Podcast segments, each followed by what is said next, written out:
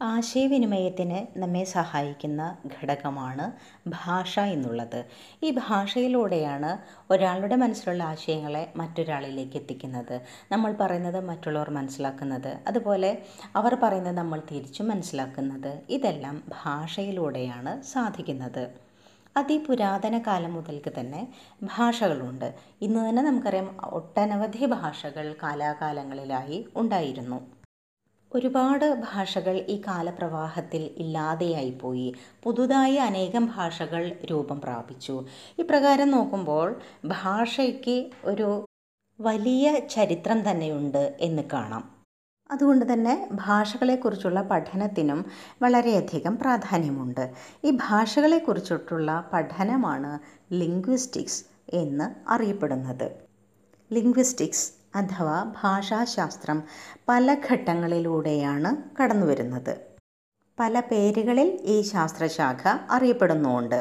Philology comparative philology linguistics glottology comparative grammar എന്നിങ്ങനെ വ്യത്യസ്തങ്ങളായ പേരുകളിൽ വ്യത്യസ്തങ്ങളായ കാലഘട്ടങ്ങളിൽ ഈ ഭാഷാശാസ്ത്രം അറിയപ്പെട്ടിരുന്നു.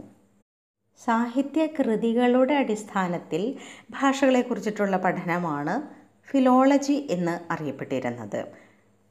ഒരു literary point of view German ഭാഷയിലുള്ള ഫിലോസ് ലോഗോസ് എന്നീ വാക്കുകൾ കൂടി ചേർന്നാണ് ഫിലോളജി എന്ന വാക്ക് ഉണ്ടായത്.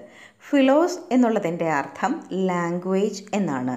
അതുപോലെ ലോഗോസ് എന്നുള്ളതിന്റെ അർത്ഥം സയൻസ് എന്നും ആണ്. ഇപ്രകാരം the science of language that is philology പത്തൊൻപതാം നൂറ്റാണ്ടായപ്പോഴേക്കും അതിന് കമ്പാരറ്റീവ് ഫിലോളജി എന്ന ഒരു പേരും കൂടെ സിദ്ധിച്ചു. ഗ്ലോട്ടിസ് എന്ന പദത്തിൽ നിന്നാണ് ഗ്ലോട്ടോളജി എന്ന പേര് കിട്ടിയത്. ശബ്ദം പുറപ്പെടുവിക്കുന്നതിൽ വളരെയധികം സഹായിക്കുന്ന ഒരു അവയവമാണ് ഗ്ലോട്ടിസ്. അതുകൊണ്ടാണ് ഗ്ലോട്ടോളജി എന്നുള്ള പേര് ഈ ഭാഷാശാസ്ത്രത്തിന് കൊടുത്തത്. എന്നാൽ ഗ്ലോട്ടോളജി എന്ന പേരിന് അത്രയധികം പ്രചാരം കിട്ടിയില്ല. കാരണം ഒരു സൗണ്ട് പ്രൊഡക്ഷൻ എന്നുള്ള ഒരു ഘടകത്തിനാണ് ഈ പേരുകൊണ്ട് കൂടുതൽ പ്രാധാന്യം ലഭിക്കുക. എന്നാൽ ഇതിലും അപ്പുറമാണ് ഒരു ഭാഷാശാസ്ത്രത്തിന്റെ ഏരിയ എന്നുള്ളത്. അതുകൊണ്ട് ഗ്ലോട്ടോളജി എന്നുള്ള പദത്തിന് അത്രയധികം പ്രചാരമൊന്നും കിട്ടിയിരുന്നില്ല. അതുപോലെ തന്നെ കമ്പാരറ്റീവ് ഗ്രാമർ എന്നുള്ള പേരിനും ഭാഷാശാസ്ത്രത്തിനുണ്ടായിരുന്നു ഈ പേരിനും അത്രയധികം പോപ്പുലാരിറ്റി കിട്ടിയിട്ടില്ല. കാരണം കമ്പാരറ്റീവ് ഗ്രാമർ എന്ന് പറയുന്ന സമയത്ത് ഗ്രാമറിനുള്ള ഒരു ഇമ്പോർട്ടൻസ് ആ പേരിൽ നിന്നും കിട്ടുന്നുണ്ട്. അതുകൊണ്ട് കേവലം ഒരു ഗ്രാമർ എന്നുള്ള കൺസെപ്റ്റ് മാത്രമല്ല ഭാഷാശാസ്ത്രത്തിൽ വരുന്നത്.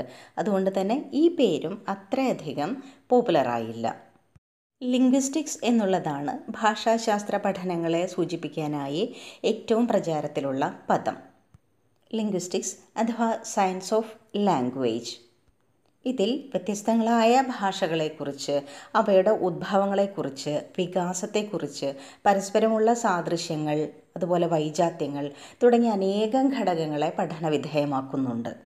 ഭാഷാശാസ്ത്രകാരന്മാർ വ്യത്യസ്തങ്ങളായ ഭാഷകളെ അവയുടെ ചില പ്രത്യേക ഘടകങ്ങളുടെ അടിസ്ഥാനത്തിൽ ശാസ്ത്രീയമായി വർഗീകരിച്ചിട്ടുണ്ട് ഭാഷകളുടെ ഘടനയുടെയും അതിൽ ഉൾക്കൊള്ളുന്ന ഘടകങ്ങളുടെയും അടിസ്ഥാനത്തിൽ ഭാഷകളെ രണ്ട് തരത്തിലാണ് വർഗീകരിച്ചിരിക്കുന്നത് മോർഫോളജിക്കൽ ക്ലാസിഫിക്കേഷനും ജീനിയോളജിക്കൽ ക്ലാസിഫിക്കേഷനും ഇപ്രകാരം രണ്ട് തരത്തിൽ എല്ലാ ഭാഷകളെയും ഭാഷാശാസ്ത്രകാരന്മാർ വർഗീകരിച്ചിട്ടുണ്ട് the arrangement of languages on the basis of manner of expression is called morphological classification. Language classification based on the material is called genealogical classification.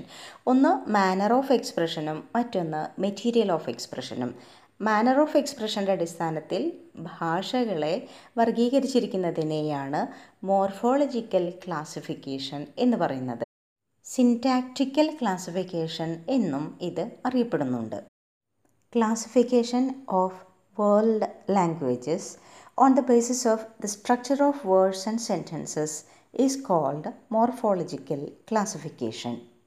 Morphological classification എന്നത് ഭാഷകളെ ഒരു പ്രത്യേക രീതിയിൽ വർഗീകരിച്ചിരിക്കുന്നതാണ് അതാണ് ക്ലാസിഫിക്കേഷൻ ഓഫ് വേൾഡ് ലാംഗ്വേജസ് ഈ ലോകത്തിലുള്ള ഭാഷകളെ ചില പ്രത്യേക ഘടകങ്ങളുടെ അടിസ്ഥാനത്തിൽ ക്ലാസിഫൈ ചെയ്തിരിക്കുന്നു.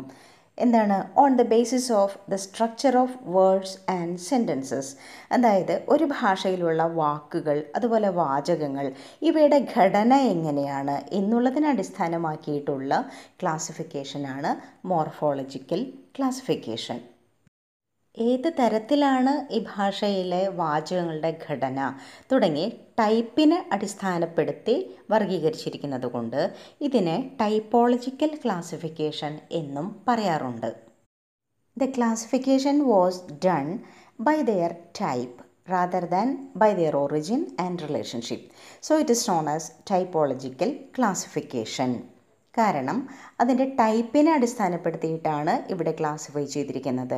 അല്ലാതെ വാക്കുകളുടെ ഒറിജിനോ അതിന്റെ റിലേഷൻഷിപ്പോ ഇതിനെയൊന്നും അടിസ്ഥാനമാക്കിയിട്ടല്ല. പകരം ഇത് ഏത് തരത്തിലുള്ളതാണ് ഏത് രീതിയിലാണ് വാചകങ്ങളുടെ ഘടന തുടങ്ങിയ കാര്യങ്ങൾ അടിസ്ഥാനപ്പെടുത്തിയിട്ടാണ് ഈ മോർഫോളജിക്കൽ ക്ലാസിഫിക്കേഷൻ നടത്തിയിരിക്കുന്നത്.